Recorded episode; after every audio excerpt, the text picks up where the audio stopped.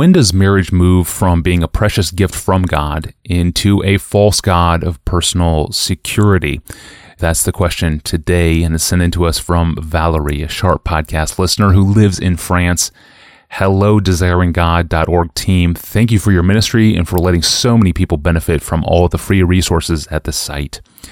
Pastor John, my APJ question for you is this I deeply love my husband, and I am deeply grateful to God for lending him to me as my husband during this earthly life. But I don't want to make him an idol in my life. What are some certain signs that I have made him an idol in my life and in my personal security?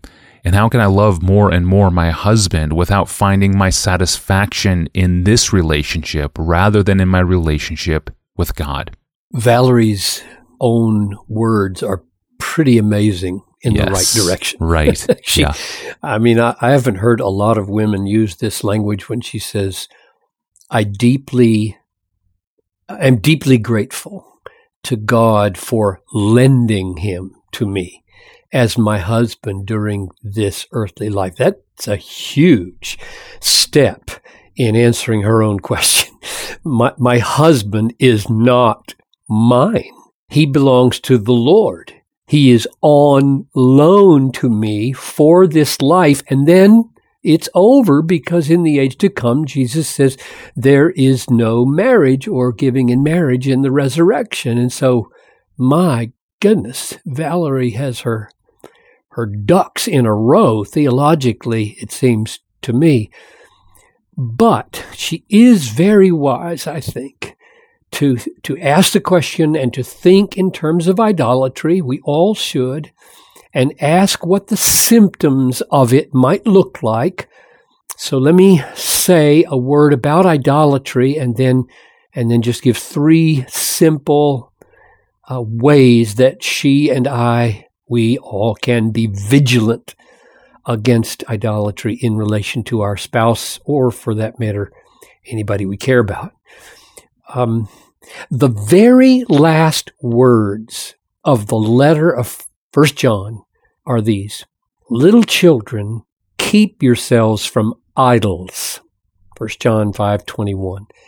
Now, the reason I mention it is because it is so striking. And the reason it's so striking is that John hasn't said one word about idolatry in this letter. He's never mentioned the word idol. He's never mentioned the word idolatry. And he, out of the blue, I mean, it just kind of slaps you in the face like, yeah. what? Why, why are you talking about idolatry suddenly in your very last sentence?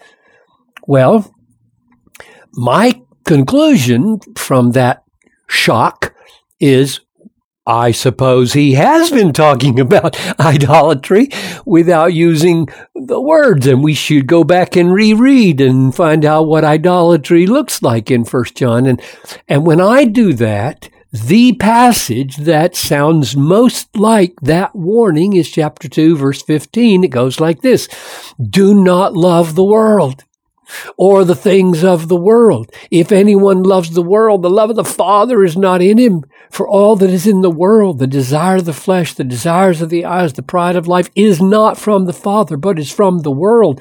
And the world is passing away along with its desires. But whoever does the will of God abides forever. So, little children, keep yourselves from idols. So, he says not to love the world. But then in the very next verse, he explains that he means not loving the world the way the world loves the world.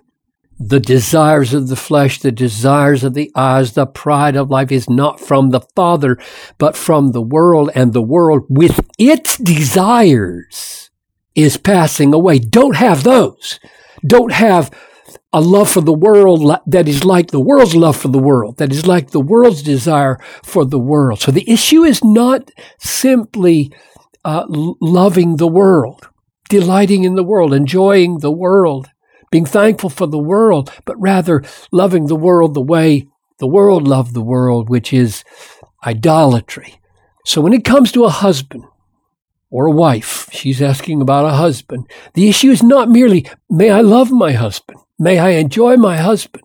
May I cherish my husband. The issue is, do we love them, enjoy them, cherish them the way the world does or the way a spirit filled Christian does? So here are my three suggestions for how Valerie can stay vigilant against idolatry in relation to her husband, how she can know she's not loving the way the world loves.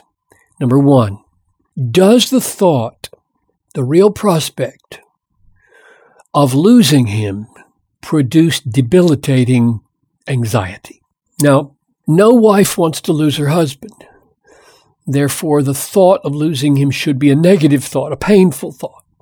But what I mean by debilitating anxiety is the kind of worry or fretfulness or fear that undermines a wife's faith or keeps her from joyfully doing the ministry God has called her to do in the home, in the church, in the world. If the prospect of losing a husband produces that kind of, of debilitating, immobilizing anxiety, alarm bells should go off that he may be becoming an idol in the place of the God who is our peace and our security and our hope and our joy. That's, that's number one. Number two, does your affection for and delight in your husband detract from or diminish your delight in the Word of God and the people of God and the service of God? Or does your affection for Him, your enjoyment of Him, in fact, deepen and intensify your love for Christ, your enjoyment of His Word, your engagement with His people? In other words, the first suggestion asks, what are the effects of losing your husband? And the second suggestion asks, what are the effects of the ongoing presence of and enjoyment of your husband? Jesus says, whoever loves father or mother more than me is not worthy of me, and whoever loves son or daughter more than me is not worthy of me. And I, I think he would say, whoever loves husband or wife more than me is not worthy of me. And we can measure the superiority of our affection for Jesus, both by what would happen if we lost our best earthly beloved and what happens while we enjoy our best earthly beloved. And lastly, number three, is your relationship with your husband regulated by the Word of God? And I'm not so much talking here primarily how well you succeed in regulating your relation uh, on the basis of Scripture, but is it your heart's desire that you bring the entire relationship under the Word of God and measure the beauty of it and the success of it by God's standards in the Bible, not the world standards, not your own independent standards? And a good sign that we are moving toward idolatry is when we neglect the Word of God and decide that we're going to define the meaning of love and we're going to define the meaning of faithfulness and we're going to define the meaning of a good relationship on our own terms, or we're going to get it from books we read or movies we watch, but we're not going to we're going to pore over the scriptures, pleading with God to shape our relationship by all of His revealed truth. So, my three suggestions in answer to the question, what, what are some signs that I am making him an idol would be number one, does the thought of losing him produce debilitating anxiety? Two, does your affection for him diminish or intensify your affections for Jesus and your engagement with his people? And three, is your relationship regulated by the Word of God or by your own independent ideas or the ideas of the world? Happy the husband, happy the wife, whose love for each other is secondary to their love for Christ. When we love Him more, we love each other better. That's a great and profound slogan to end with, true of all of our human relationships. Thank you, Pastor John. And excellent question, Valerie, that was sharply worded too.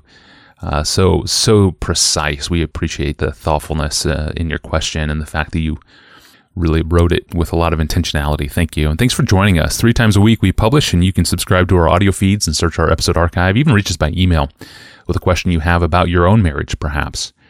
You can do all that through our online home at desiringgod.org forward slash ask Pastor John. Well, we're going to break for the weekend now. And although Monday is a holiday in the States, it's Labor Day for us, we're going to return on the podcast. And when we do, we're going to hear from grieving parents. We hear from grieving parents a lot. Um, and to parent in this world is pretty much a guarantee of parental grieving to some degree for all of us. So, what do we do when our children grow up in the church but then leave the faith? And we are left with the lingering question over how we have failed them. It is a heavy topic, but it's an important one that we need to address. And that's on Monday. I'm your host, Tony Reinke. We'll see you then.